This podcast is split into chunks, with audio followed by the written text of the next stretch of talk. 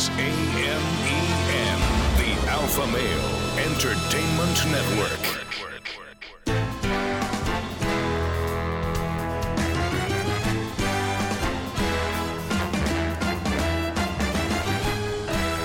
Broadcasting from Humidor 1A in the cigar city of Tampa, Florida. USA. Welcome to the Cigar Dave Show, weekly excursion into the world of cigars, spirits, and diversions. The cigar and pleasure friendly hotlines are open. 877 Dave 007. Now, fire up a cigar and pour yourself a cocktail. It's time for the General, Cigar Dave. I cannot believe it is June 1st. Hard to believe. It seems like we were just conducting Happy New Year champagne and sparkling wine tasting maneuvers. Time has been flying this year, and the countdown to the 75th anniversary of D Day, Operation Overlord, the invasion of Normandy, storming the beaches by the Allied forces to overthrow the Nazi war machine, occurred June 6, 1944. And in hour two of today's show, we are joined or will be joined by three very special guests that are going to recreate the D Day Eve jump paratroop, uh, parachuting behind enemy lines as they did 75 years ago, June 5, 1944. And we will. We will get to that in hour two. We recorded that earlier this week. We recorded it on Wednesday. The reason being is those three gentlemen left yesterday for Paris and ultimately Normandy. 22 incredibly patriotic Americans. They're all involved with Horse Soldier Distillery in St. Petersburg, Florida. We have had them all on uh, in the past. Lieutenant Colonel Rob Schaefer, Staff Sergeant Tyler Garner, Brennan Hollinger.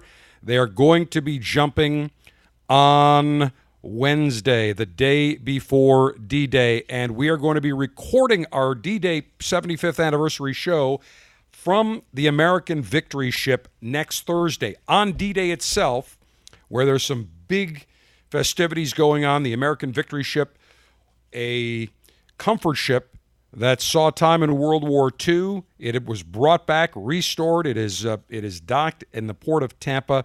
So we will be conducting the show from there. We have much to get to today, but as always, your global five-star general and alpha male in chief, extending a long ash snappy salute. Semper Delectatio. Always pleasure. Long live the Alpha. Make America great again. Make masculinity great again. Screw the enemies of pleasure. As always, coming to you from the friendly confines, cigar friendly and pleasure friendly confines of Command Center Alpha Humidor 1A in the cigar city of Tampa. Hope you had a uh, meaningful Memorial Day weekend. That during Memorial Day weekend you enjoyed going out to the beach or golf or barbecues, but at the same time reflected on the true meaning of Memorial Day this past Monday. And over the course of the weekend, I watched on PBS their Memorial Day concert, Exceptional. If you did not watch it, if you did not see it, it was Sunday evening. Go to pbs.org. I believe they have a replay on pbs.org. It was exceptional, incredibly emotional, always very well done. Joe Mantegna hosts it. Uh, Dennis Haysbert was on it. Just very, very well done. And so I caught up on a couple of movies as well. I wanted to look at some, diff- catch at some different movies. And one of the films that I actually saw, a documentary that I was not intending upon watching, but it intrigued me. It was a documentary called Fed Up. Fed Up. And it is about the obesity epidemic going on in the United States. I saw it on Amazon Prime. I believe it's on Netflix. This documentary was originally produced in 2014, narrated by Katie Couric, and it focuses on the causes of obesity in the U.S., specifically looking at the massive quantities of sugar that are in all these processed foods that the government does not look at, that the food pyramid, everything that we have been told by the FDA, not, well, by the FDA to a degree, the USDA, the government, medical experts. Everything we've been told is a total crock of baloney, processed baloney. Now, think about this. Our grandparents, great grandparents, what was their normal breakfast? Normal breakfast consisted probably of eggs, bacon, maybe some sausage, not processed foods. They didn't start their day with a couple of uh, cups of sugar laden cereal or sugar laden muffins or donuts. Good old fashioned eggs. One ingredient, egg, comes from natural. I mean, just natural comes from a chicken. Bacon comes from a hog. Now, it can be processed certainly when cured, but overall, when you look at the ingredients primarily of bacon or sausage or an egg, I mean, it's one thing, that's it. And yet, somewhere along the line, and many of us over the years never ate breakfast. I was never, and never to this day, never a big breakfast eater. On weekends, I'll go out for brunch. If I'm traveling, and uh, for example, when I attend the Florida Broadcasters Convention, the end of the month at uh, Ritz Carlton, of course, I'm going to be staying on the club level because my Marriott status allows me to get upgraded. And they have a beautiful club lounge, and I'm sure I'll partake in something healthy. But what I will not partake in is cereal or muffins or processed foods or sugars. But for years and years, we were told butter, evil. Stay away from butter. Instead, use margarine. Margarine fabricated, made up in a lab somewhere. We were told margarine is much healthier than butter. What we subsequently found out was margarine was loaded with trans fat. That's what causes the arteries to get clogged, not necessarily saturated fat in butter. We were told stay away from meat. No, no, no. Go towards more pasta, more carbs, better for you everything we were told has turned out to be a total crock of garbage. And over the last 30, 40 years, we have seen a huge rise in the number of fat free, low calorie foods. Why? Fat's bad for you. The fat in cheese, terrible. The fat in butter, terrible. The fat in cookies, terrible.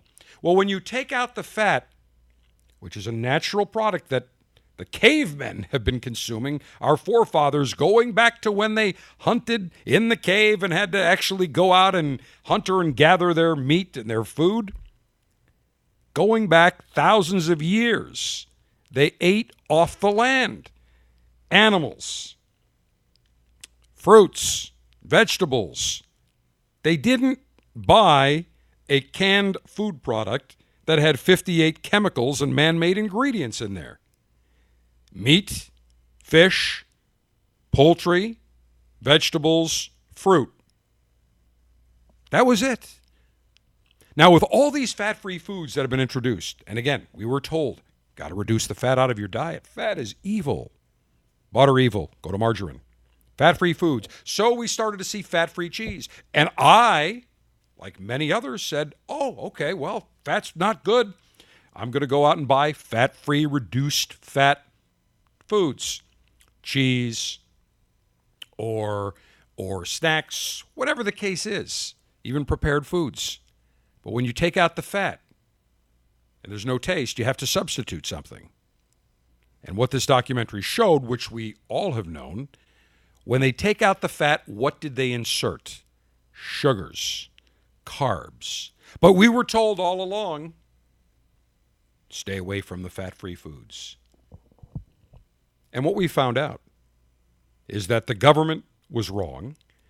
The lobbying influence by the food industry, big food, big sugar, they influenced the government dictating and telling us what we should eat, what we shouldn't eat. Remember that old food pyramid? Oh, we should have plenty of grains and carbohydrates and, and stay away from fats. It's all nonsense. And so, what happens over the last 30 years? more processed foods, more chemicals in foods, more sugar. The hidden sugars are unbelievable. We all started gaining weight. I gained weight. And I'm thinking to myself, wait a minute. I'm drinking Diet Coke. I'm having reduced calorie, re- reduced fat foods. Why am I gaining weight? Getting sluggish. And when I went to a clean diet three years ago, where I ate, I do eat steak, fish, poultry, chicken, turkey, vegetables, but cut out carbs, cut out sugars, cut out processed foods. I don't buy processed foods in the supermarket.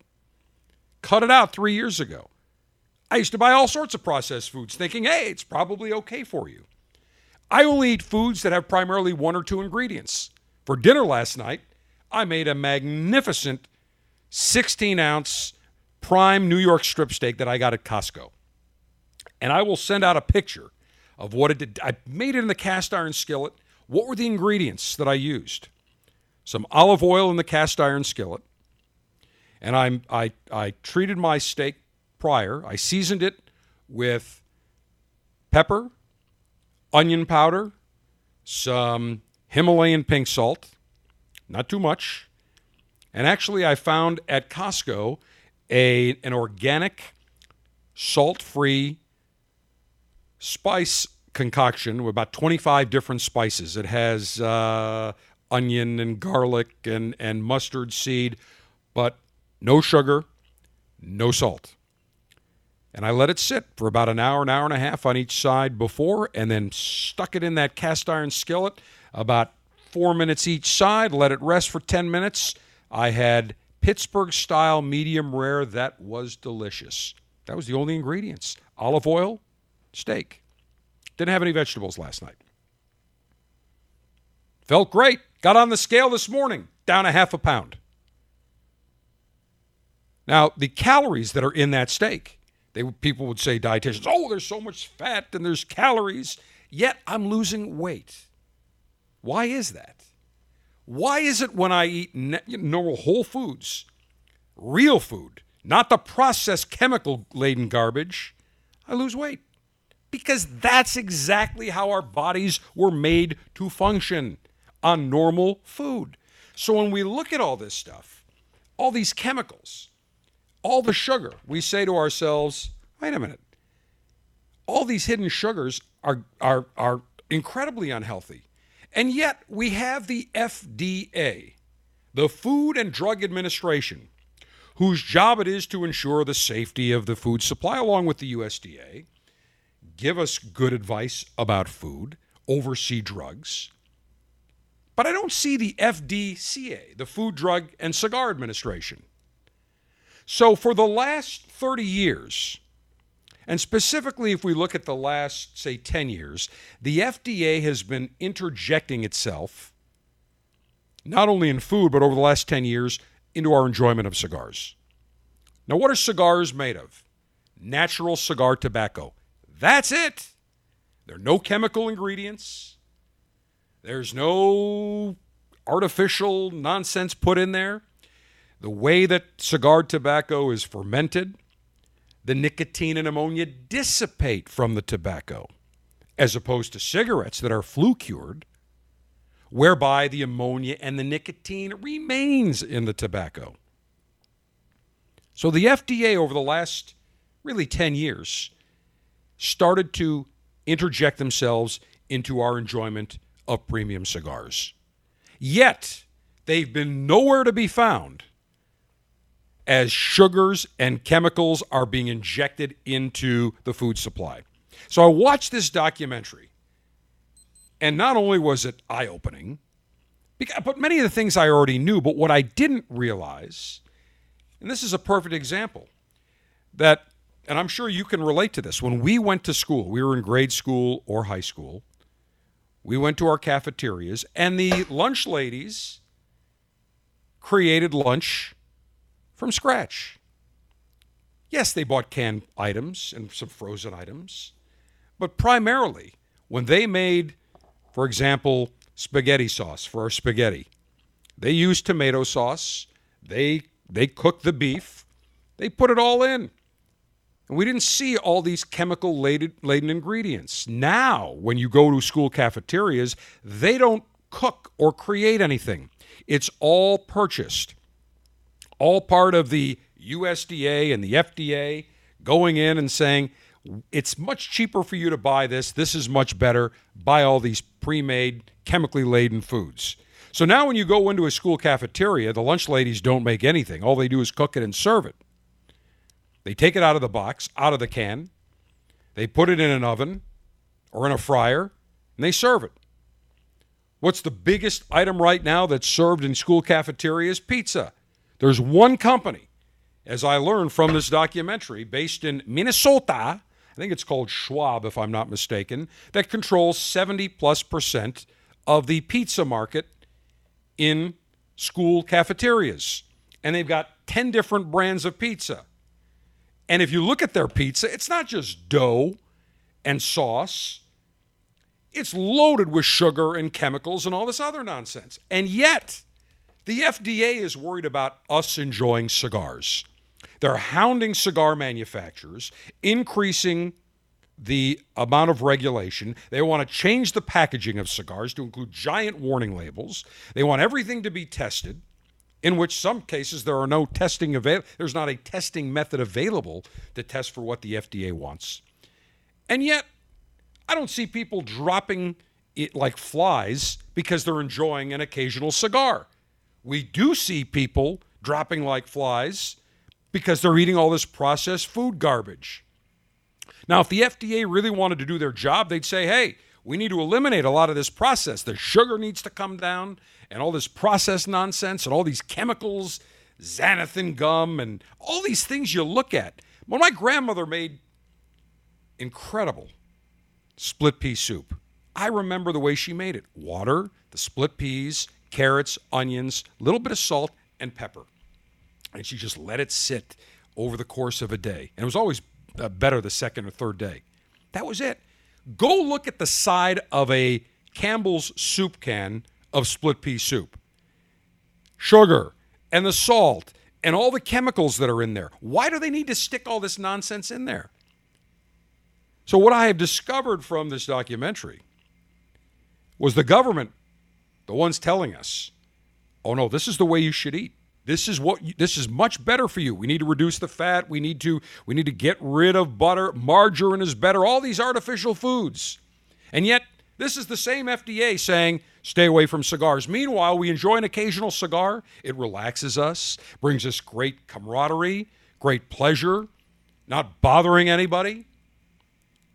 So I ask you, should the FDA spend uh, be spending all their time or more of their time harassing cigar premium cigar manufacturers and cigar connoisseurs with more taxes, with more regulation, with more warning labels, or should they be spending their time with exactly what is mentioned in their agency's name, Food and Drug Administration? Spend more time on food. And now we're seeing that China, I just read this, China is one of the largest manufacturers of the raw ingredients of generic medications. You trust anything from China? I don't care what the FDA says. They ought to be spending their time on making sure those raw ingredients are made in the US or Canada or other countries except China.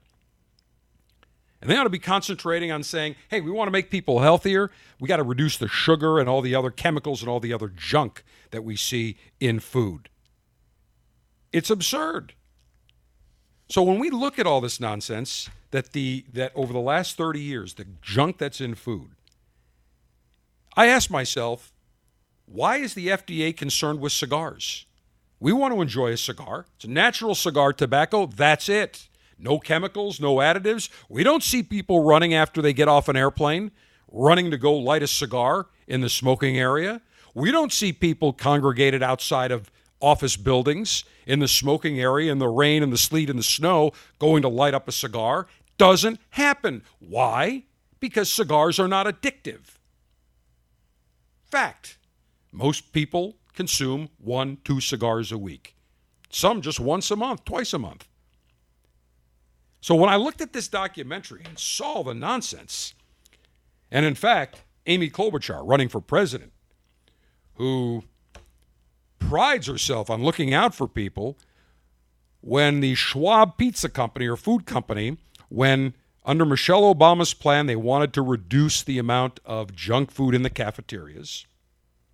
When they wanted to do that, who was the first that was going to get hit? This Schwab company out of Minneapolis, Minnesota. Who's the senator from Minnesota?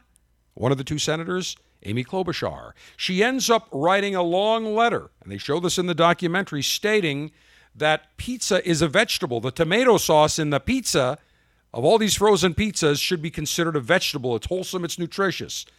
But they never tell you that there's all the sugar and salt and all the other garbage that are in there. Go through a supermarket and start reading the ingredients on all this nonsense. And yet the FDA says they want to protect us. They want to protect us from the harmful effects of cigars. Well, I can tell you this. My grandfather, Cigar Abe, smoked six, seven cigars a day, lived till 85. George Burns enjoyed cigars, five, six, seven, eight a day, lived till 100. Milton Berle was well into his 90s. Stanford Newman of J.C. Newman Cigar, Frank Llaneza of Villazon Cigar, they enjoyed multiple cigars every day, and they both lived till 90 or 91. So I ask you, why is the FDA, it's not the FDCA, Food Drug Cigar Administration, why are they wasting their time on a product we enjoy that, as far as I'm concerned, in moderation, does not cause harm? Why aren't they spending time on the food industry and culling out the sugars and the chemicals and the garbage man made ingredients that are loaded in every product that is consumed not only by most Americans, but almost every school kid because of the junk that's being fed in their cafeterias. What's a bigger problem? The cigars we enjoy or the garbage in foods, the salt, the sodium, the sugar, the chemicals in food? FDA, why don't you stick to what you're there for? Food and Drug Administration.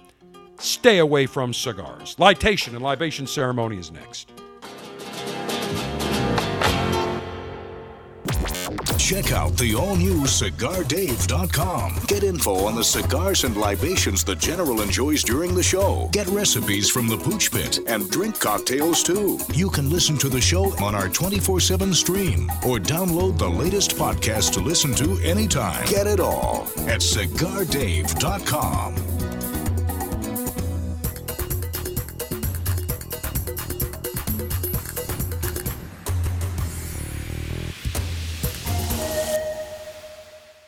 In 1964, Jose O. Padron began rolling cigars bearing his name in modest surroundings with one guiding principle always focus on quality, never on quantity. Nearly 40 years later, Padron cigars are recognized for their superior taste and majestic construction, the result of Padron controlling all aspects of the cigar making process, including planting their own seeds, growing and curing their own tobacco, and constantly supervising the rolling room. To Wall Street, it is called vertical integration. To the Padron family, it's called making great cigars. The Padron lines include the Padron 1964 Anniversary Series and the Padron Traditional line. All Padron cigars are wrapped in Nicaraguan sun grown Habano tobacco, available in natural or Maduro. Experience Padron. For your Padron retailer, call 1 800 453 5635. When Padron is on the band, quality is a matter of family honor.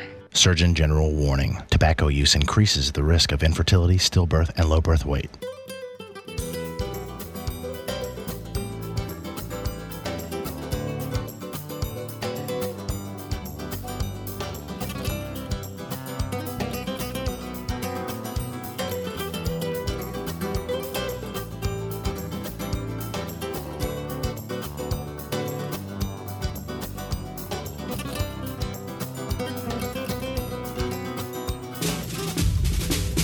With an unlimited and secure supply of pleasure sticks available for the general to enjoy, it's time for National Cigar Lightation Maneuvers.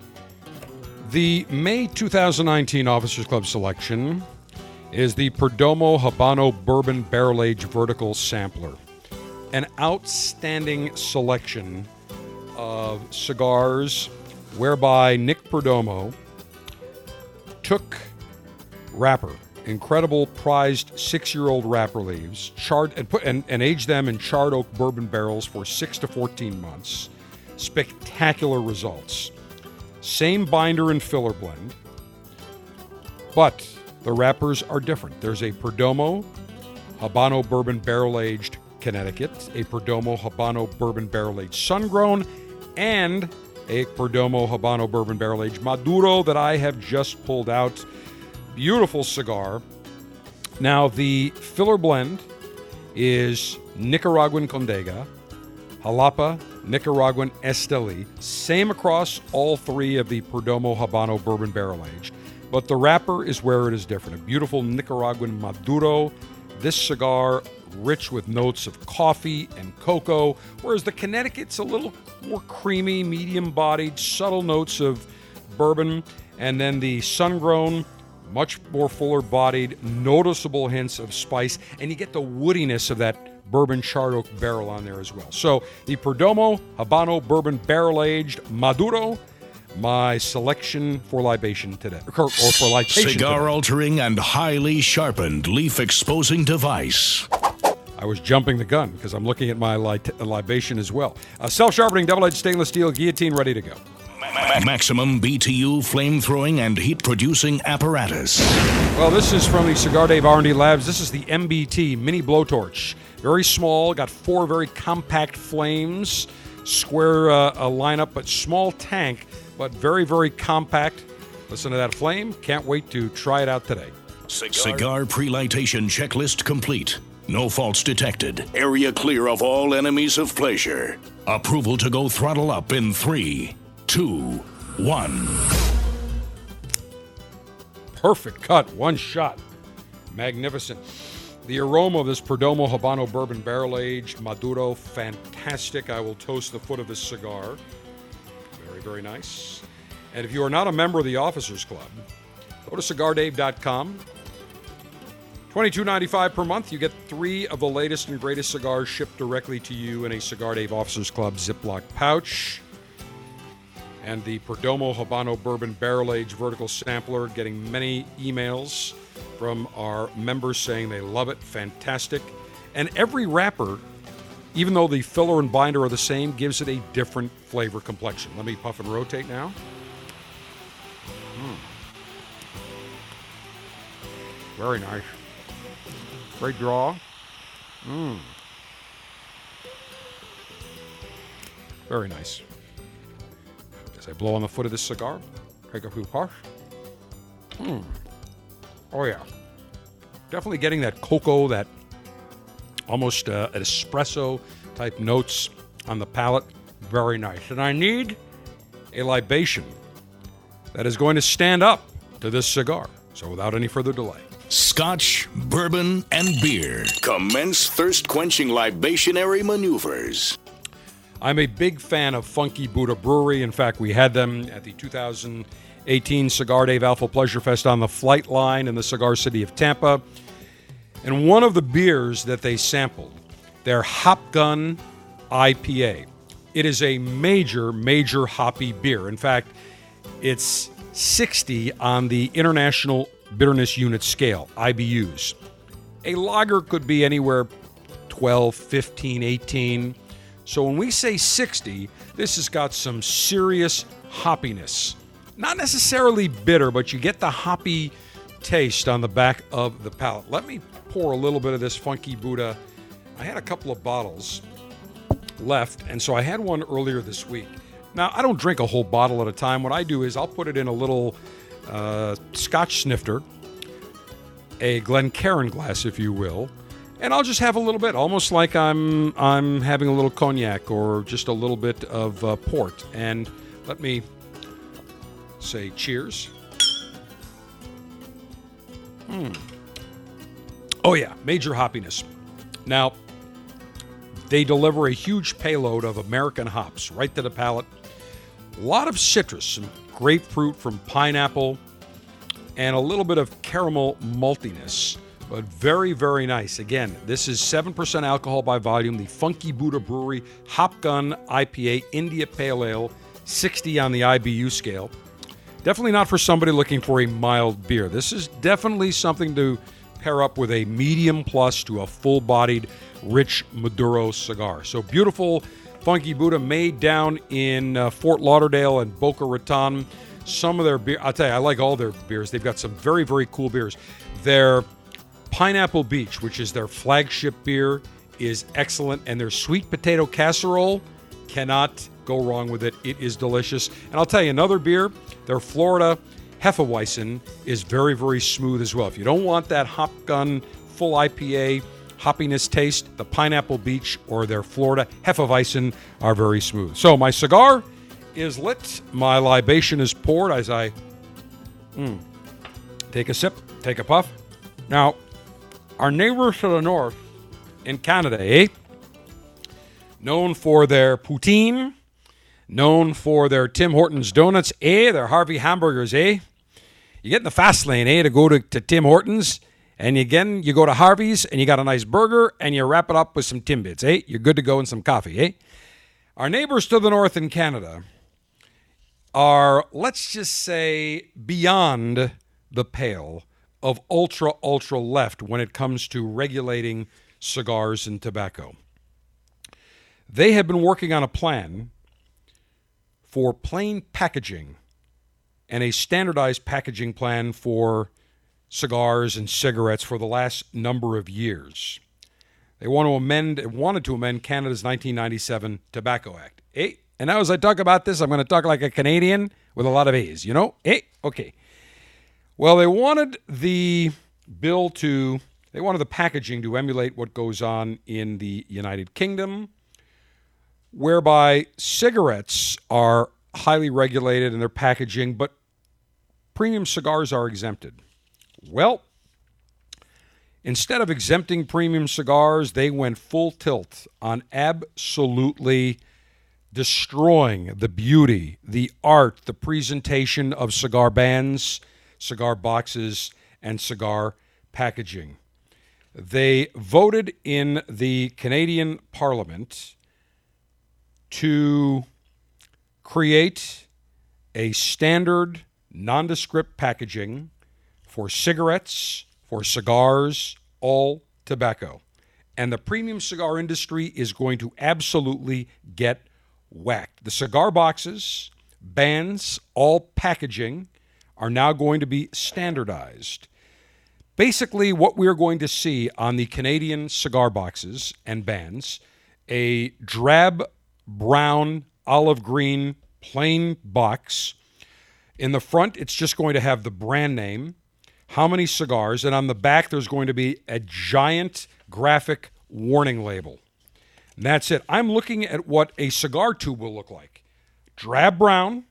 It'll have the name, address of the manufacturer, an alphanumeric code, and the brand name. So, for example, the cigar that I'm enjoying right now, the Perdomo Habano Bourbon Barrel Aged Maduro, they can't have if they if they wanted to the box their artwork. Nope. Same thing with the band. As i look at this beautiful perdomo band it's going to be replaced by a brown band with just some white or off-white lettering text that has the brand name the country of manufacture and that's it no now one of the things when you enjoy a cigar you enjoy, you you appreciate the beauty of the band the artwork the the box it, it's it's not just tasting the cigar and smelling the cigar, it's the whole perceptory uh, sensory experience, visual, the the aroma, the taste. I mean, you look at, at a cigar box and you look at the band, the presentation. There's something very special about that, very artistic. Now, all of a sudden, in Canada, where everything's going to be in a plain brown box and a plain brown band with white text, Nothing to differentiate one brand from the other. Now, many of us are visual. Many of us look and say, hey, you know what? I'm going to try that cigar because I just like the band. It looks pretty cool. And in most instances, it's probably a pretty good way to go. Happen to have a great cigar. Now in Canada, you're going to walk into a humidor. All the cigars look the same. The bands all look the same. Brown background, white or off white text. That's it. The boxes, they're not even going to want to present the cigars in the boxes because they're going to look so terrible. Is that what we want here in the United States? Can we not make our own decisions? Are we not adults?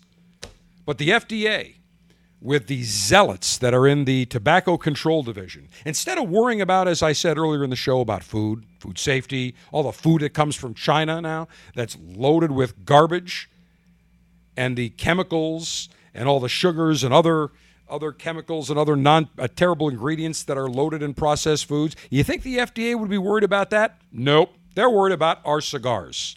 Screw the FDA. They can't even regulate dog treats coming from China, and they want to regulate our cigars. Screw Mitch Zeller, who really is known as Mitch Zealot, who is an in uh, just a totally a total enemy of pleasure, an anti-cigar zealot. He is part of the FDA deep state bureaucracy.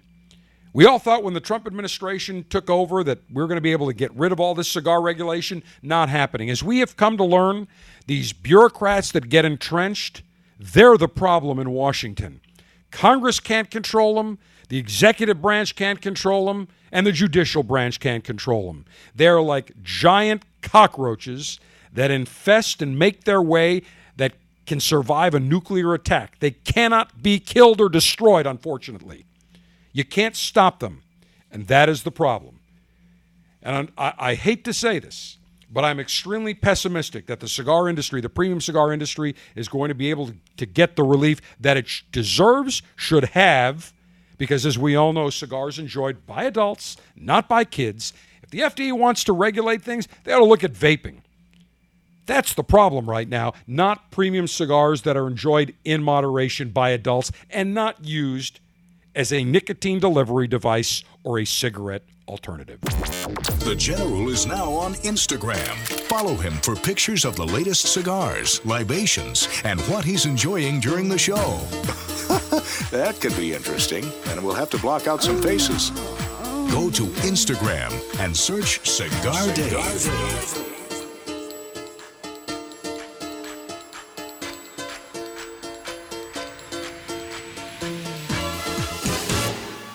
America is under attack. Basic freedoms, privileges, and acts that we would normally take for granted are disappearing each day, including the simple ability to enjoy a cigar.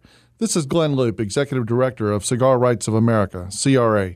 At a time when elected officials should be thinking about education, public safety, and creating jobs, they are actually thinking about smoking bans, new taxes, and regulations of historic proportions on premium cigars. The cigars that provide us with pleasure, relaxation, and fellowship are under attack. We have to stop it. That's why Cigar Rights of America was created to work for a new political day for cigar enthusiasts across America, to roll back restrictive laws and defeat onerous taxes and regulations that impact everyone from your local cigar shop to your personal humidor. For the price of a few great cigars, be a part of this effort to protect your right to enjoy a cigar without excessive taxation and cumbersome legislation. Go to cigarrights.org. Let's tell the government we've had enough. Join now, cigarrights.org. The Cigar Dave Officers Club has been bringing you fantastic cigars every month for the last 15 plus years. The streak continues. The June 2019 Officers Club selection features the Balmoral Añejo XO Connecticut, a delicious cigar crowned with a shade grown wrapper from the Connecticut River Valley. The Balmoral Añejo XO Connecticut provides a luxuriously creamy experience, nice notes of vanilla, toasted caramel, a little bit of pepper, a nice, smooth, natural sweetness to the Balmoral Añejo XO Connecticut. To become a member of the Cigar Dave Officers Club and get great cigars such as the Balmoral Añejo XO Connecticut, it's very simple. Go to cigardave.com, click on Officers Club, and for $22.95 per month, you will get three exquisite cigars shipped directly to you. Join the Cigar Dave Officers Club and experience great cigars such as the Balmoral Añejo XO Connecticut.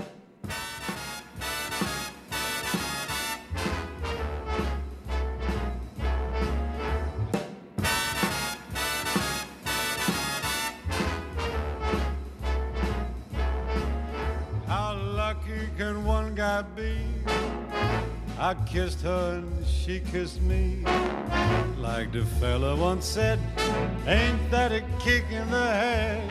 A great Dean Martin next Friday, June 7th, his birthday, he would have been 102 years. But he is forever young in all of our minds, forever cool, just forever smooth. The great Dean Martin, part of the Rat Pack. Happy birthday, Dean.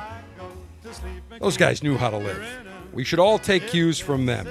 They were had great sense of humor, enjoyed life, enjoyed their libations, enjoyed their dames. Life was good around the Rat Pack. Now, in January, we exposed Gillette going after their very consumers, their very own consumers that have been purchasing their shaving products for years and years. They came out with uh, a, a, a, a TV ad and Facebook and social media ad exposing toxic masculinity with the slogan the best men can be that we aren't the best we can be because we we ogle over women. And as kids we push and shove and wrestle.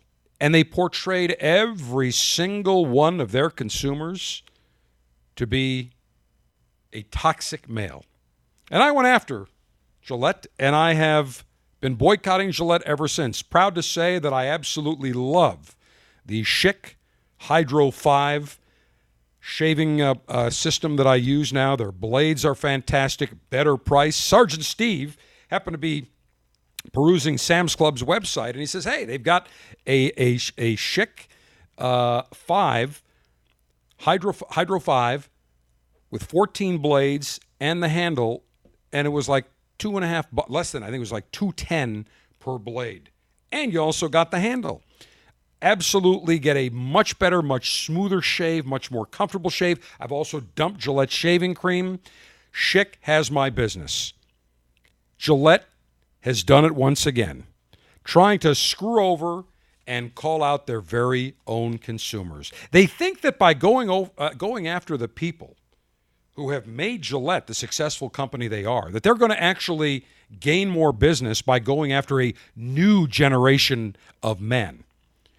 And in their latest campaign, it features a transgendered person by the name of Samson Bonkeabantu Brown, a trans rights activist who is shown in the commercial with his father, and his father is tutoring Samson on how to shave.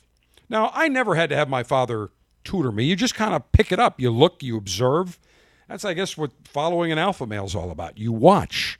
Nobody, my father never said, let me tell you how to shave. I just saw how he did it. Not that complicated, okay? It's not like rocket science.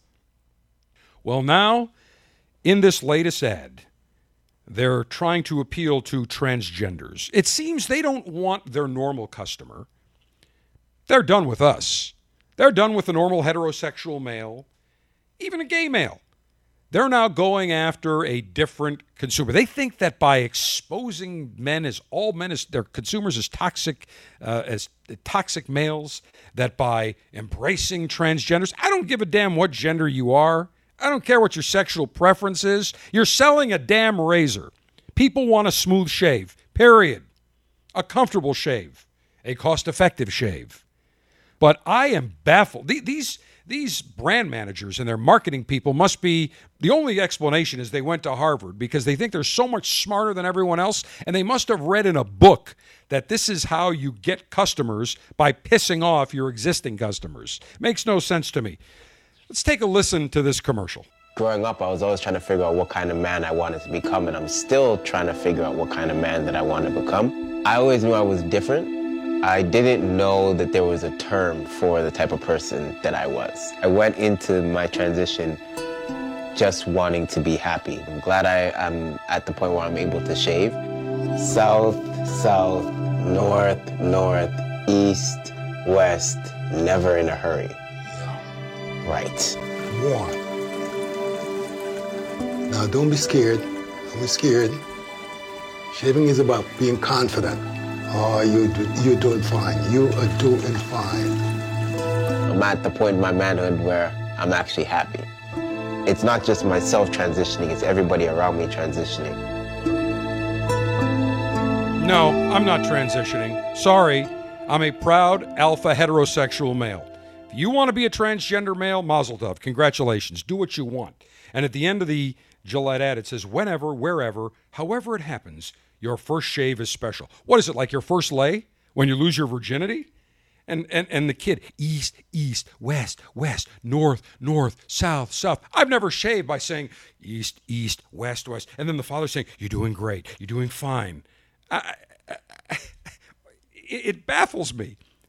Did any of your fathers sit there and say, Great, east, east, west, you're doing fine. Good. Stay with it. You're doing fine.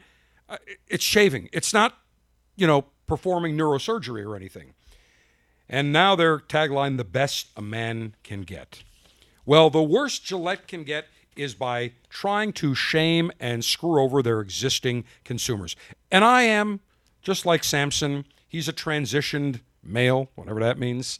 I am now a transitioned former Gillette consumer because I have transitioned from Gillette to Schick, and I urge all of you to do the exact same thing. Dennis Muilenburg, the CEO of Boeing, the maker of the 737 crap, was on with uh, Norah O'Donnell of CBS Evening News. Take a listen to what he had to say. Now, all of a sudden, he's very, very sorry. I do personally apologize to the families. I can tell you it affects me directly as a leader of this company. It's very difficult. How so? You know, we, we can't change what happened in these accidents, but we can be absolutely resolute in what we're going to do on safety. You'd put your family on a 737 MAX? Without any hesitation, absolutely. I've, uh, I've been up on two of the flight tests uh, myself with the new software, and I would, in a heartbeat, uh, put my family on the map. I would never go on a 737 MAX. It is an inherently unstable aircraft. It is a garbage aircraft. And that's why they had to come up with this a maneuvering characteristics augmentation system, MCAS, to basically try to computer uh, by computer controls make it stable. It's a bad aircraft. I urge everybody to boycott it. There will be a backlash against Boeing and the 737 Max. Shame on Muilenburg. Now he wakes up after two crashes, after hiding the fact that they knew there were issues with the MCAS. Screw him. He ought to be in jail behind bars and criminally charged, along with numerous engineers, executives, and members of the board of directors of Boeing. Next hour, we are going to play for you the segment we recorded three days ago at Davidoff of Geneva Store and Lounge in the cigar city of Tampa. We've got Lieutenant Colonel Rob Schaefer, Staff Sergeant Tyler Garner, Brennan Hollinger, three of the 22 men from Horse Soldier Distilling that will be recreating the D Day Eve jump in Normandy next Wednesday. Hour two of the Cigar Dave Show is next. This is AMEN, the Alpha Male Entertainment Network.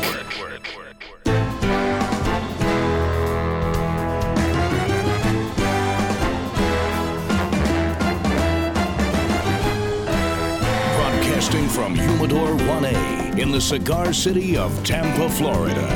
USA. Welcome to the Cigar Dave Show, your weekly excursion into the world of cigars, spirits, and diversions. The cigar and pleasure friendly hotlines are open.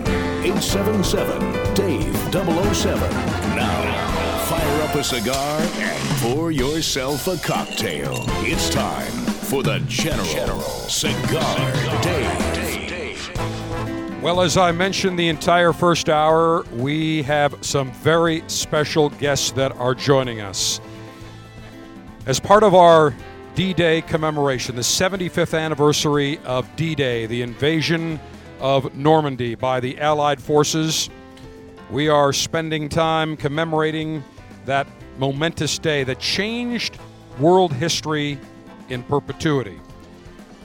And it leads up to our big D Day 75th celebratory, or I should say, observation show next Saturday, a week from today, that we're actually going to be recording on Thursday, June 6th, from the American Victory ship in the port of Tampa that served in World War II and other conflicts. And we've got three fantastic guests that are about to jump out of plane next week. And we welcome you back. We are conducting, I should tell you, today's, this hour of the Cigar Dave Show. It is, we're recording it on Wednesday, May 29th. And the reason that we are doing it is because our three guests this hour will be leaving in two days for Normandy. They will be heading off to France for a very important mission. And let me welcome our three guests. First up, we have got Lieutenant Colonel Rob Schaefer, Green Beret, who joined us last week for our Memorial Day show from the Bad Monkey. Lieutenant Colonel Rob, great to have you back. Thanks. It's great to be back. And to our to my left, we've got Staff Sergeant Tyler Garner. Greetings, Tyler. How you doing? Doing well. And to the right, we've got the young lad, the young buck of the crew. We've got Brennan Hollinger, who is the son of Mark Nutsch, Captain Mark Nutsch, retired as a major. And the one thing they all have in common is that they are all owners of Horse Soldier Distillery. So, Tyler, Staff Sergeant Tyler, welcome to the Cigar Dave Show. Thanks. Just, uh, just Oops, oh, I, I'm that- out that- now, whoops, so. whoop- whoops, sorry about that, Brennan. I'm sorry, Brennan. It's all good. Pleasure to meet you, Dave. Wrong one. Okay, Brennan, fantastic. All right, so a very big, momentous day coming up for all of you on June 5th. The day before D Day, Lieutenant Colonel Rob Schaefer, you are outfitted in a parachute jumping outfit. And there's a very important reason. Tell us about this incredible mission that all of you are about to undertake. So, Dave, we've been uh, really honored to have the opportunity to essentially lead off all of the festivities for D Day because we'll be representing the, uh, the OSS and the Jedburgh teams that actually went in before D Day to prep the ground and to conduct special operations missions behind the lines. So, to commemorate that, I am wearing a, uh, a World War II uniform like we all will be having, and the wings up here are OSS Jedburgh wings. Not all the OSS wore these, it was only to the Jedburgh teams, of which there were 93 that went in ahead of time.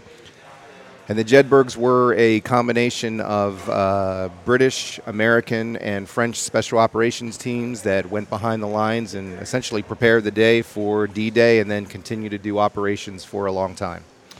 Now, the OSS, I should say, is the forerunner of the CIA, the Central Intelligence Agency. And the Green Berets. Oh, and the Green Berets, too. I did not know that. Right. So most people don't realize that the OSS kind of split, and the military version, the military side, became Army Special Forces, the Green Berets, and then the side that became all intelligence became the Central Intelligence Agency.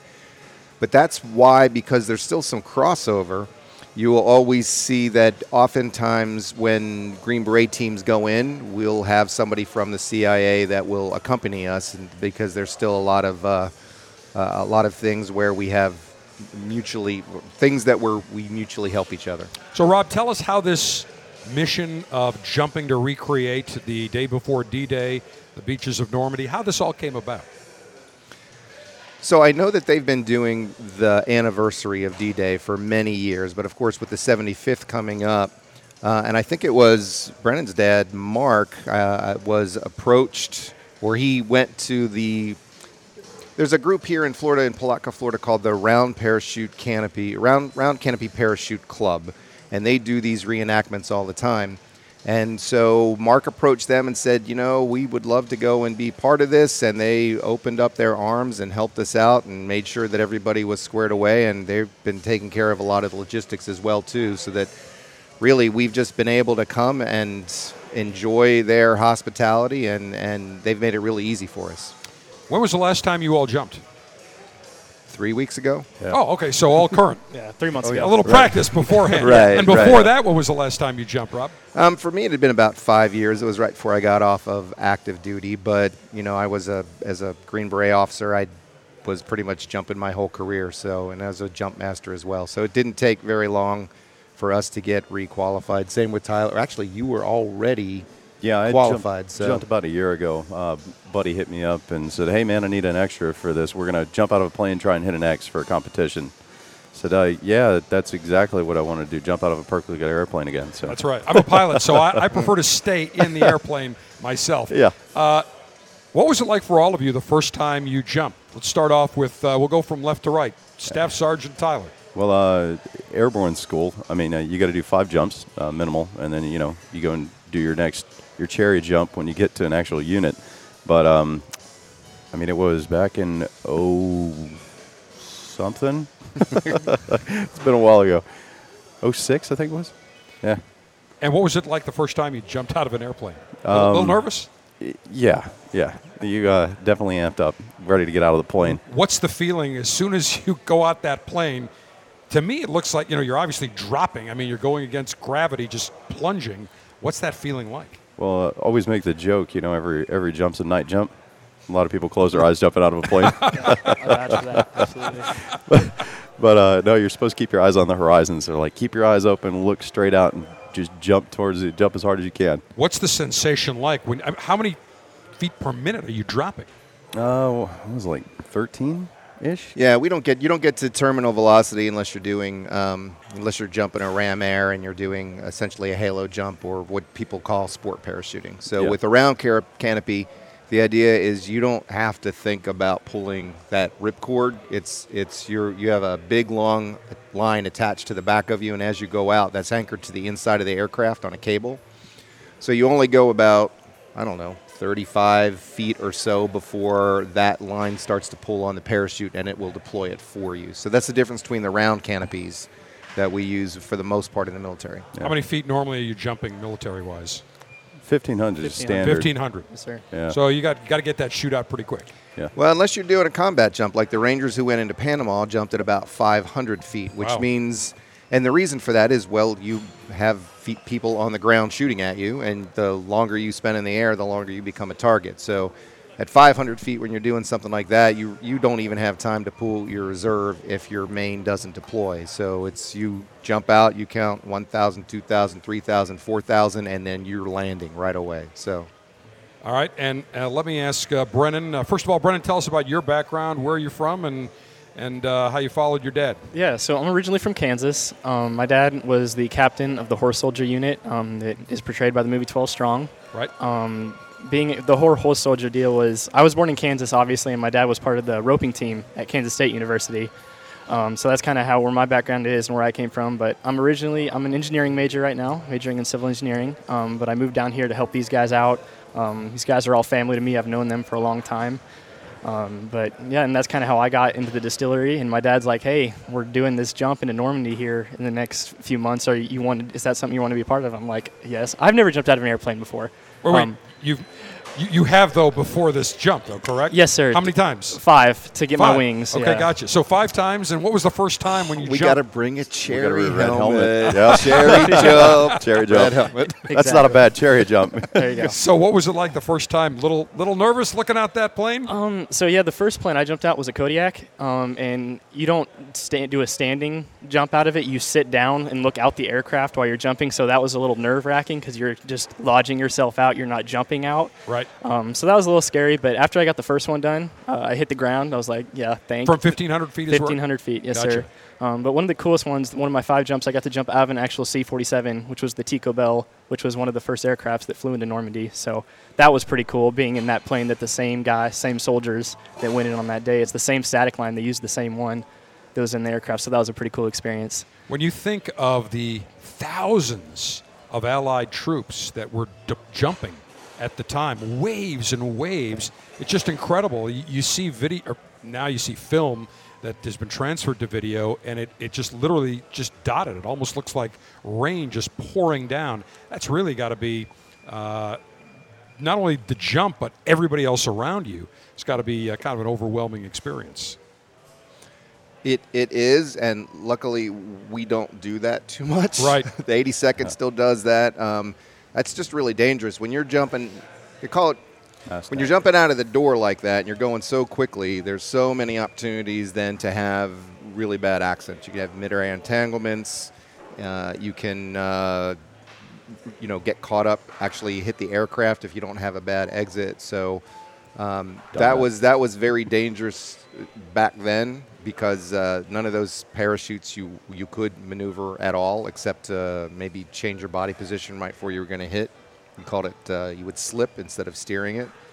And uh, yeah, with that many people in the air and people shooting at you, that was uh, not my would not be my idea of fun. Well, everything that happened on June 5 and June 6, 1944, uh, when you think about it, everything was dangerous those two days, and subsequently the push into uh, Germany uh, throughout the subsequent months. So clearly nothing had ever been undertaken of that magnitude. And when you look back today and think, really, it was you, you had no. There was only one possible outcome. We had to win. There was no alternative. There was no. Ah, here's our fallback plan. It was we're we're winning. We're capturing it. And when you think of how fortified the the Atlantic Wall was by the Nazis, uh, be, again, our our troops being shot at, uh, being mortared.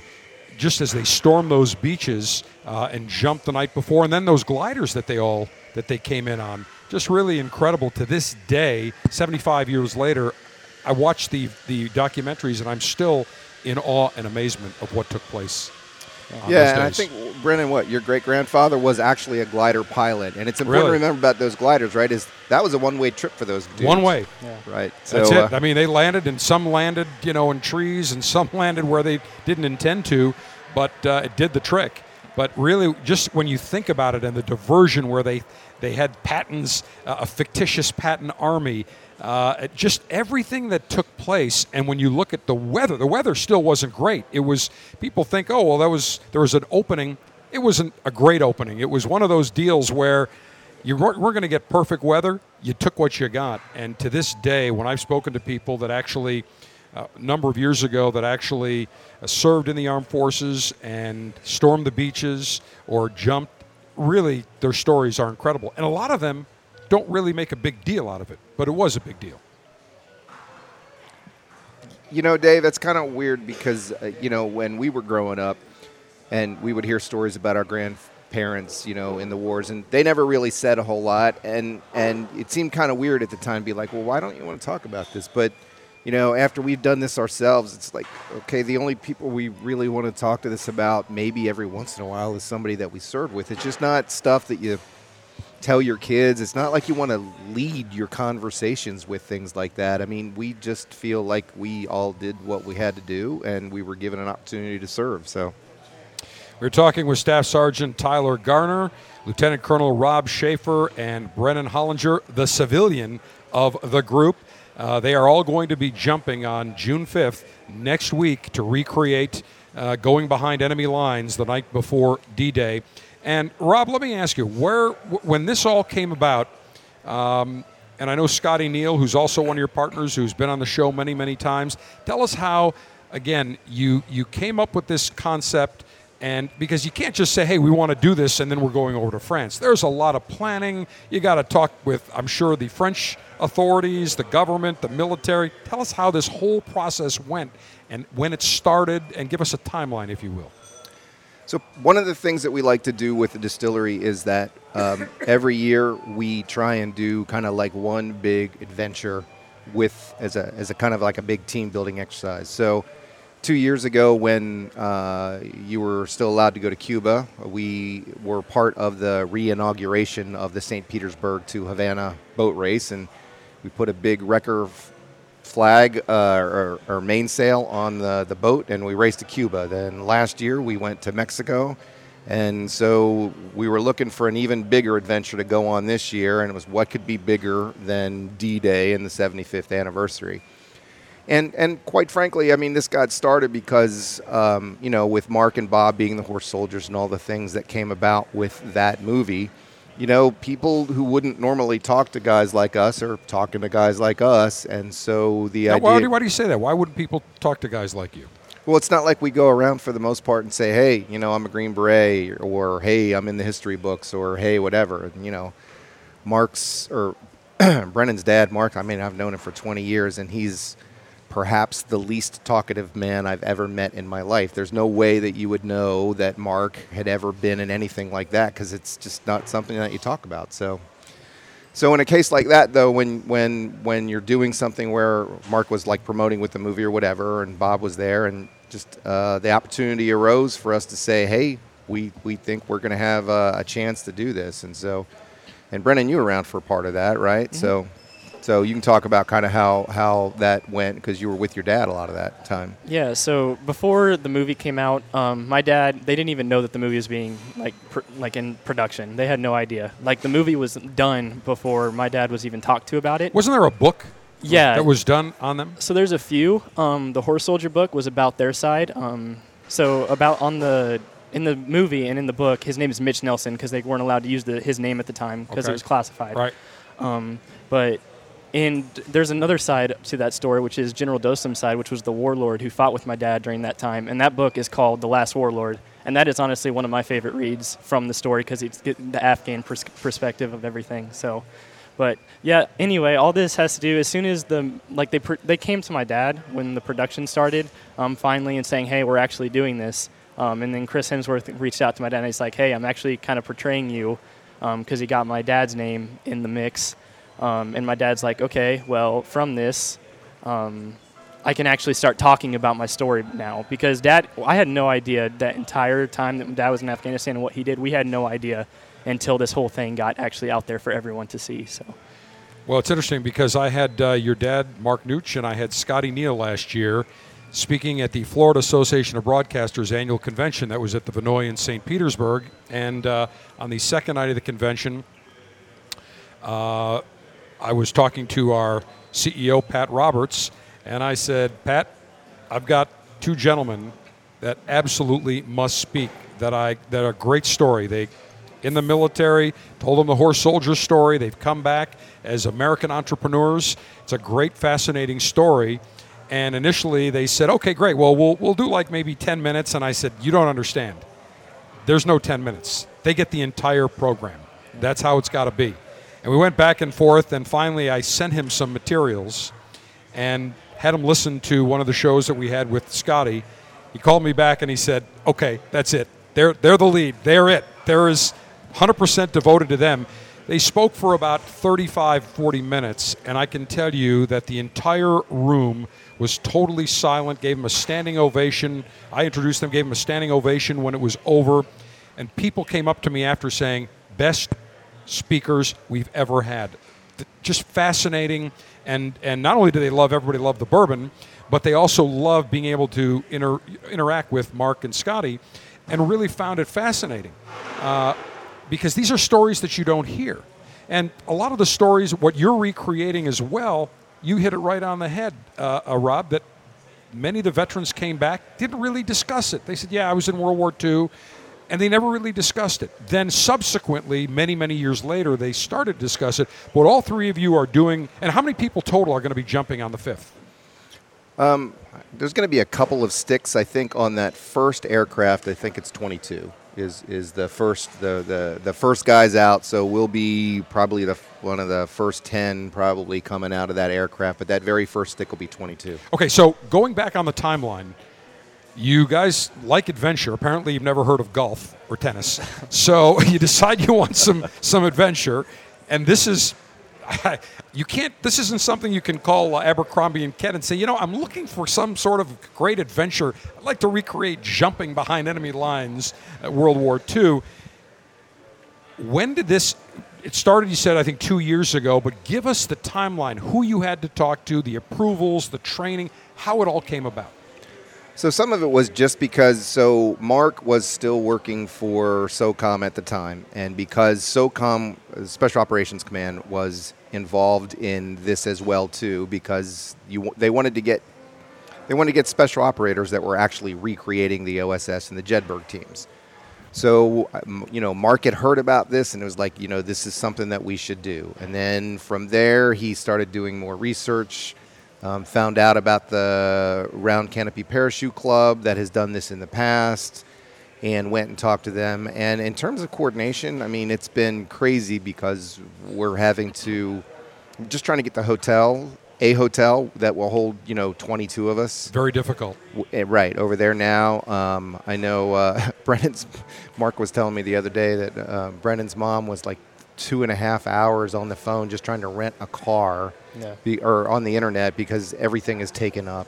You really can't get uh, anything on that peninsula at all. It, it- all of the uh, all the hotels and everything are just it's all taken up. So part of it was was getting in touch with people that could find ways to get us in there um, kind of like little side deals at the last minute which is how we got uh, the hotel that we did and uh, i think that's it has like 22 rooms right it's just literally going to be us How far are you from place, where so- you're going to be jumping in Normandy?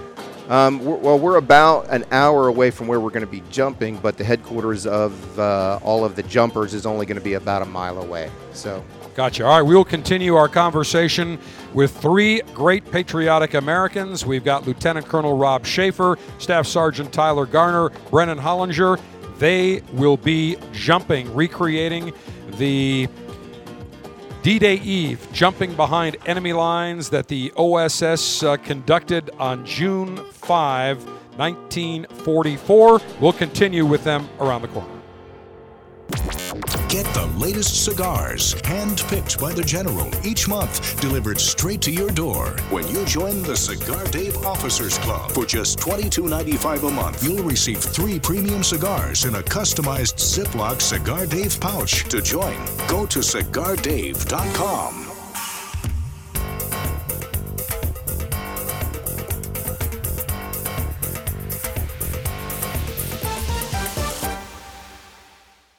In 1964, Jose O. Padron began rolling cigars bearing his name in modest surroundings with one guiding principle always focus on quality, never on quantity. Nearly 40 years later, Padron cigars are recognized for their superior taste and majestic construction, the result of Padron controlling all aspects of the cigar making process, including planting their own seeds, growing and curing their own tobacco, and constantly supervising the rolling room. To Wall Street, it is called vertical integration. To the Padron family, it's called making great cigars. The Padron lines include the Padron 1964 Anniversary Series and the Padron Traditional line. All Padron cigars are wrapped in Nicaraguan sun grown Habano tobacco, available in natural or Maduro. Experience Padron. For your Padron retailer, call 1 800 453 5635. When Padron is on the band, quality is a matter of family honor. Surgeon General warning tobacco use increases the risk of infertility, stillbirth, and low birth weight.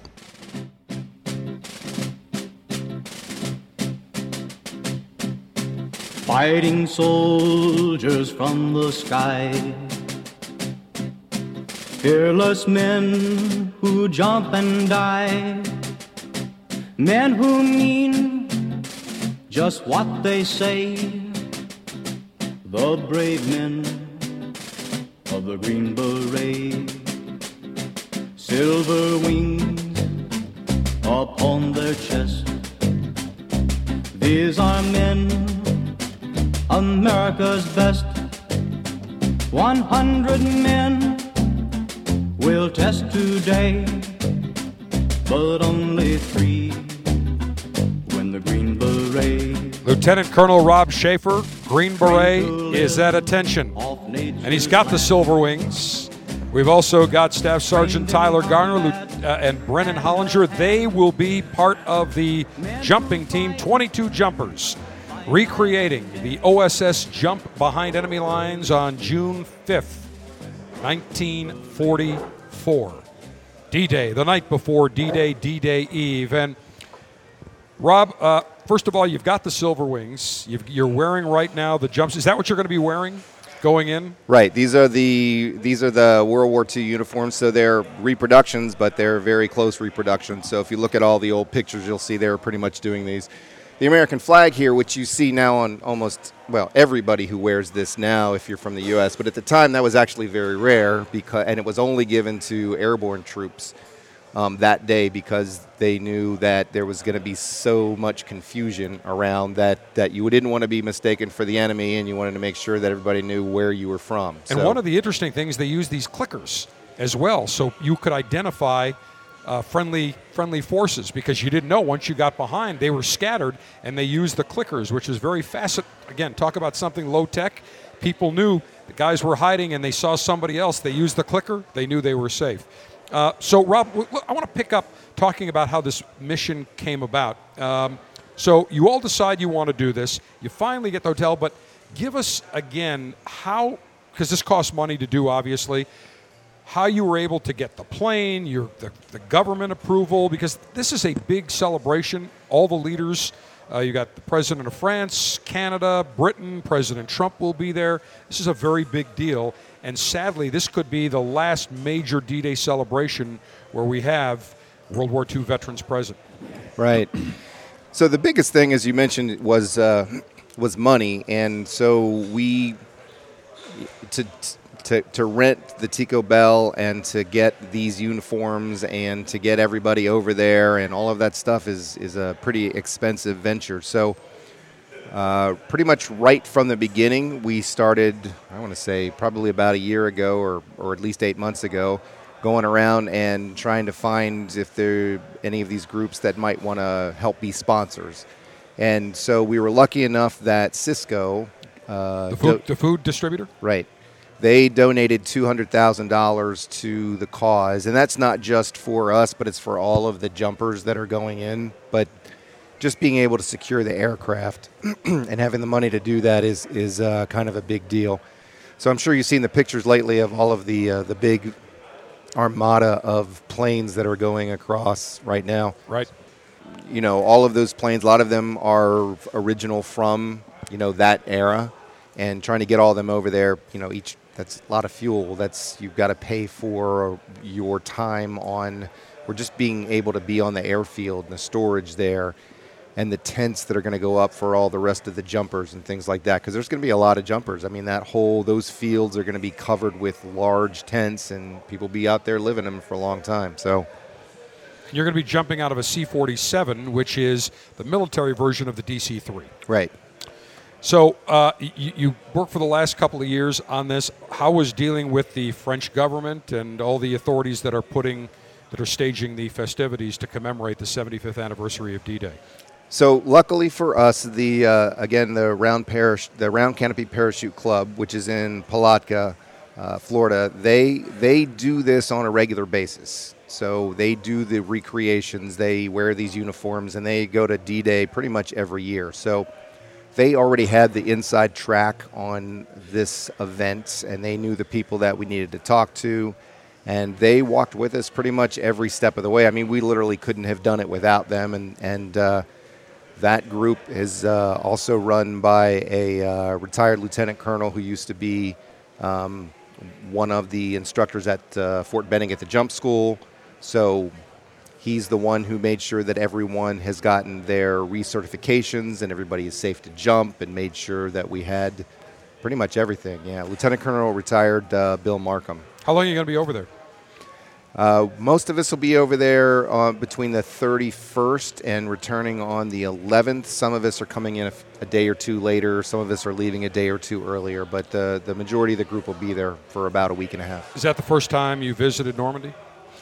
No, I was stationed in Europe, so during active duty, so I had an opportunity to go to Normandy a couple of times, and especially as part of your professional career, uh, especially as an officer, we would do what's called uh, uh, staff rides, and what they would do is they would take groups of officers to places where major battles were fought, and you would walk the ground. They would go through how the battle was actually fought, and the idea being that we're going to get an education from seeing how things were done and understanding the terrain, and, and we'd be able to apply that towards future combat operations.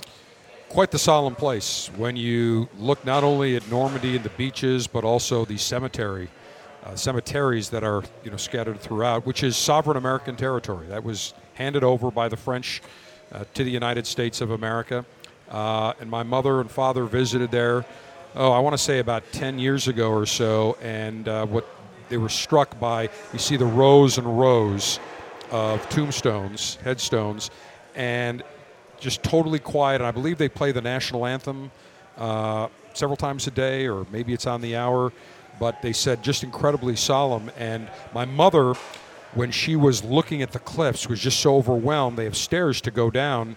She just went down and found a plastic bag. I talked about this last week, and I'm going to have Cigar Mother Pierre on the D-Day uh, 75th anniversary show next week, talking about her experience. She grabbed sand and brought it back. Gave some to my sister, some to me. She kept some uh, at her home, and she said it's just very solemn. And the day that she was there, gray skies, little drizzle, and she said I, I could literally almost picture the sounds and the sights of just the thousands and thousands of Allied forces storming the beach. She said, I don't know how they did it. She says, I do not know how they did it. As you look at, at those giant cliffs and go to Pointe du Hoc, how did our Rangers, how did our troops do it? But they did.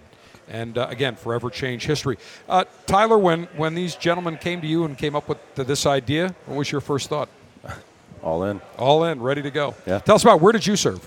Uh, so I, I started out, um, went in as a field artilleryman, uh, went up Fort Benning, 0506, went over to Iraq, saw some special forces guys on, right before we came back working, and uh, they came up after we got hit by an IED, and it was just fluid. Guy jumped out in shorts, t-shirt, uh, beard, and um, might as well had on flip-flops and a light coat of oil because that's all.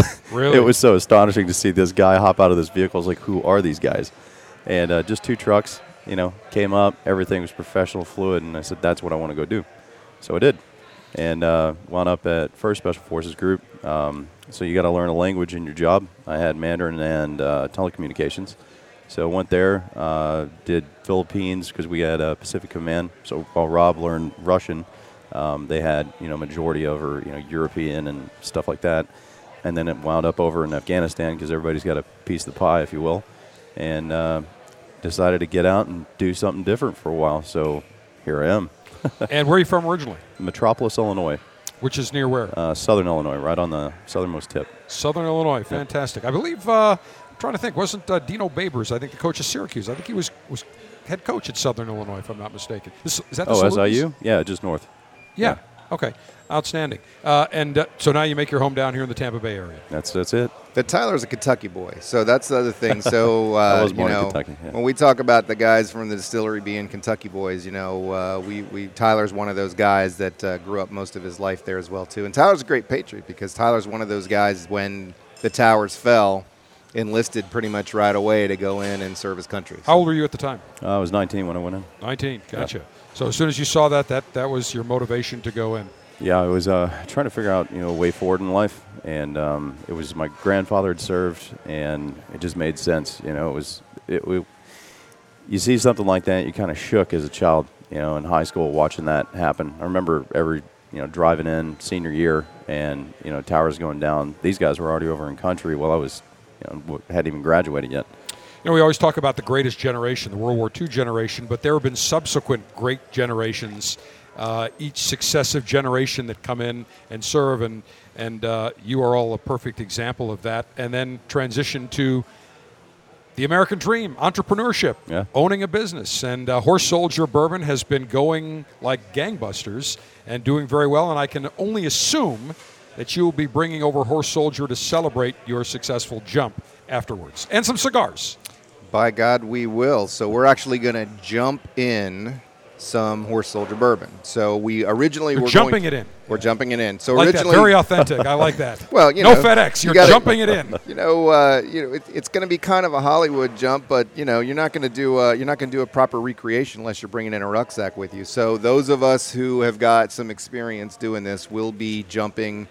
Um, either haversacks or rucks, and we'll be carrying in bottles of Horse Soldier bourbon. Now, the original plan is we were going to jump the barrel, which was going to be awesome, but the French were like, With its own parachute. I love it. we did, and we have a picture of that where we were doing that for rehearsal. But the French heard about that and they were like, "No, no, you cannot do that because the French don't want us to bring in alcohol." I think we could probably uh, just the whole jumping in the barrel and, and too many people in the air, and they just they they nixed that. So we're going to jump in bottles instead.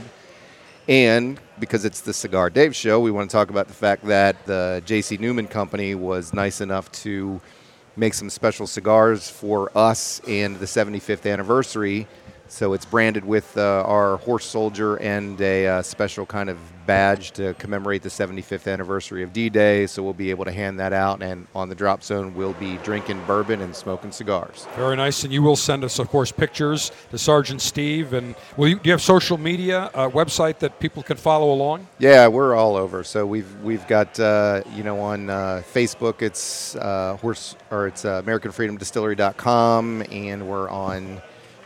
Brennan knows this better. Yeah, so we're on Instagram as well, just at American Now, Freedom Distillery. that's where you're going to post all the pictures of your mission? Yeah, we also have a GoPro that we're a lot of. I was going to ask you about that. You're all going to wear GoPros on the helmet? Yes, sir. I like it. Yeah. And And then fantastic. We got to get the footage. So Sergeant Steve, we can upload that to cigardave.com and social media. We definitely we'll get in. Who's are you in charge of that? Um, kind of. Uh, Scott, my dad, we're all kind of running the whole media. all right. Well, we'll, we'll make sure we get all that because we want to post that uh, especially in time for our, our D Day show on June 8th. Now, if the French would have told me, uh, sorry, you can't bring in the, uh, the, the barrel, my reply to them would have been, you bastards would be speaking Deutsch right now if it weren't for the Americans. Because let's face it, as fighters, you guys were weak. Okay? Their, their, their national flag when they fight is the white surrender flag. In fact, I don't know if you know this. The French tanks they go in one one direction, reverse and retreat. That's it. I would have said we're bringing it in. So shut your yaps. To quote the great hockey coach John Tortorella, we're running this show here just like we had to do in World War II and save your asses. Well, as we mentioned, we found a way around that. So I'm not sure if we actually told them we'll be Ah, okay, bringing good. in bourbon, and we actually, uh, you, you're the first to hear about it, Dave. There may be a surprise. All right, fantastic. Well, you know, what I say is just go ahead and do it and ask for forgiveness. Better to, better to ask for forgiveness than ask for permission. So that is the way to go. All right, when we wrap it up on the final and concluding segment of this edition of the Cigar Dave Show with Lieutenant Colonel Rob Schaefer, Staff Sergeant Tyler Garner, and Brennan Hollinger, who will be recreating the OSS jump into Normandy behind enemy lines that occurred back on June 5, 1944. We will finish up our conversation with them and uh, talk a little bit more about uh, what they expect and some of the other logistics that went into it as we conclude right around the corner. Never miss a minute of the show when you download the Cigar Dave mobile app for Apple, Android, and Kindle devices. You can listen to our 24 7 continuous stream of the latest show or download the recent podcasts to listen to anytime on your mobile device. Get the Cigar Dave mobile app in the App Store. Search Cigar Dave.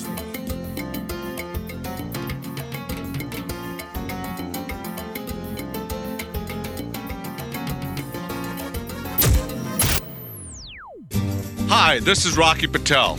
If you're a beginner or if you just enjoy a great mild cigar like I do in the morning, I suggest you try the Vintage 99. This seven year old Connecticut wrapper delivers a creamy, mild, smooth flavor. It's very, very balanced on your palate, and it absolutely is delightful. Tons of flavor, a perfect draw, and an incredible ash. This cigar is smooth, it will entice you to enjoying more and more of the vintage 99s. It's just a nice, great, balanced, smooth cigar. Look for it, the oldest Connecticut shape in the market today. I'm Rocky Patel, and I promise you, nobody works harder than we do to make you a great quality cigar. Come visit us at rockypatel.com. Surgeon General warning cigar smoking can cause cancer and heart disease. The Cigar Dave Officers Club has been bringing you fantastic cigars every month for the last 15 plus years. The streak continues.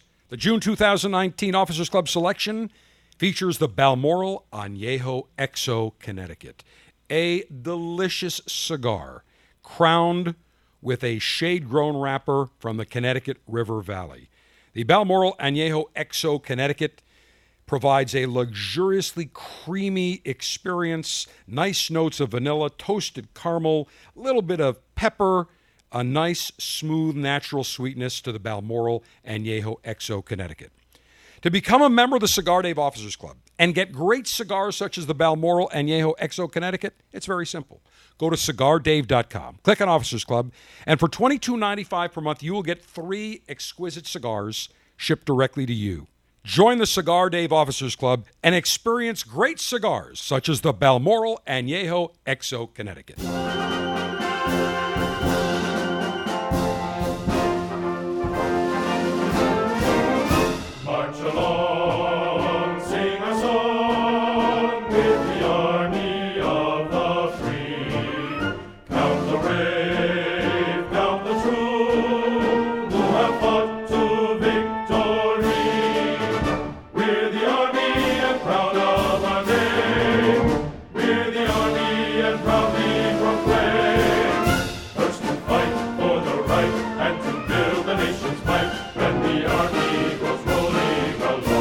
Got two members of our three guests, former Army, that will be jumping behind enemy lines, recreating that uh, that night, June 5, D-Day Eve, jumping behind enemy lines that took place June 5, 1944. Lieutenant Colonel Rob Schaefer, Green Beret, Staff Sergeant Tyler Garner, Brennan Hollinger, all with Horse Soldier uh, Distillery and Bourbon, and they will be going, leaving. We're recording this on Wednesday, May 29th, and in two days, Friday, May 31st, they are taking off for Europe for the France uh, Theater of Operations, the Normandy Theater of Operations. And uh, Rob, you gave me a hint on something that we won't reveal it right now, but we will, of course, on June 8th during our show, we will talk about what exactly you have planned. All I can say is it's going to be met.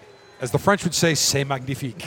it's going to be absolutely magnificent and cannot wait. We will share that with everybody. So, tell me, uh, leading up to this, is it almost surreal that you're going to be going over, getting ready for this thing? I mean, it's happening. Oh yeah. You know, an opportunity comes like comes along like this once in a lifetime, and as Rob mentioned a moment ago, you know, there's going to be very few of those men left who were over there uh, when this happened. So it's going to be an honor actually being able to meet those men and shake their hands and say thank you to them. No doubt about it. And, uh, you know, uh, Brennan, you're kind of a young buck, uh, the youngest guy in the group. And, you know, when you see these, and, and you've seen World War II veterans, and I'm sure you've spoken to them, somebody from a younger generation that may not be as familiar with World War II history, although I'm sure you are, but many, many kids today and younger adults are not, which is really a travesty. I, I really believe we should have one year of mandatory World War II history in every high school across this country. But what, what comes to your mind when you think of these gentlemen at the time that were some, they were below 18, some were 16, 17, 18, what they did? Tell us your thoughts on that. Um, just unbelievable, man. Like all these guys are heroes to me. Um, every guy I work with every day are heroes, in my opinion. Um, and seeing these World War II guys and hearing their stories, uh, like my great grandpa, it's just it just blows my mind. Um, but we got actually an opportunity. Some of our fundraising, um, we actually got to do a shooting of World War II weapons. Um, for a little uh, fundraiser for us again for this jump. Nice. Um, and we got to shoot with a lot of some of the veterans. Um, it was just a really cool bonding experience to get to shoot some of the guns that everyone shot back then. Um, and then we actually ended the day on the victory ship, which was an- just kind of a pre pre session to get us hyped up for this jump for Normandy. So And I should say that we are going to be recording the Cigar Dave tribute and 75th anniversary D Day commemoration on the American Victory Ship on Thursday, June 6th, because there's going to be a ton of festivities there. So we will be there recording it and playing it on June 8th. We wanted to do it on the actual day of D Day. And we've got some interviews from some of the jumpers actually who went in behind enemy lines that unfortunately are no longer with us.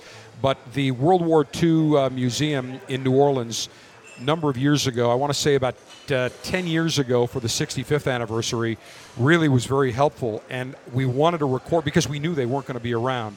And sadly, a few years after we did it, we got word that uh, the gentleman we had on, the veteran from World War II and, and uh, D Day is no longer with us, but we're going to replay some of those interviews. I'm going to be talking to Cigar Mother Piera.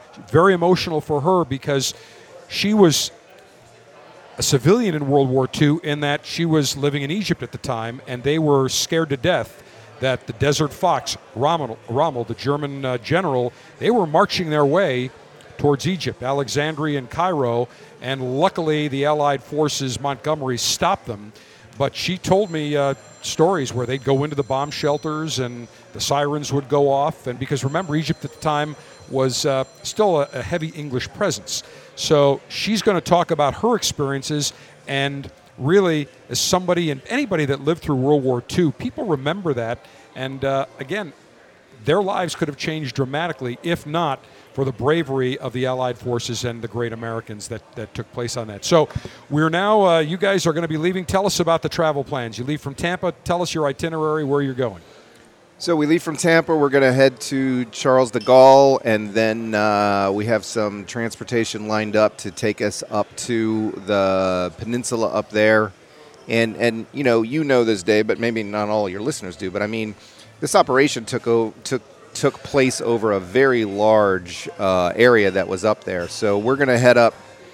We'll be staying pretty much kind of right in the middle of that peninsula up there, and then we'll be jumping. The initial jump will be on Carentan, uh, which again is one of the historical places where the jumpers went in. And uh, then, as the other festivities, so the first few days while we're there, we have to do some pre jump activities. We got to make sure that uh, parachutes are packed properly. We have to double check everything.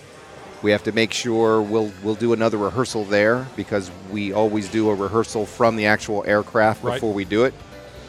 Uh, then we're going to spend some time working with uh, spending other folks that are have already been there and some of the old veterans and uh, anybody else who has anything to do with it. We're going to spend time with them. Fantastic. Well, safe travels, safe jumps to all of you. We will have the video, pictures, everything at cigardave.com and social media. We will link to it. And uh, what you guys are doing, a long ass snappy salute to all of you. And we cannot wait to see you back and get all the details. Cigar Dave, the General saying, Mayor Humidor, always be full. Mayor Cutter, always be sharp. Mayor Ashby, extra, extra long. Semper Delectatio, always pleasure. Thanks to Davidoff of Geneva here in Tampa for letting us uh, record and enjoy cigars and bourbon. D Day 75th Anniversary Tribute Show next Saturday on The Cigar Dave Show.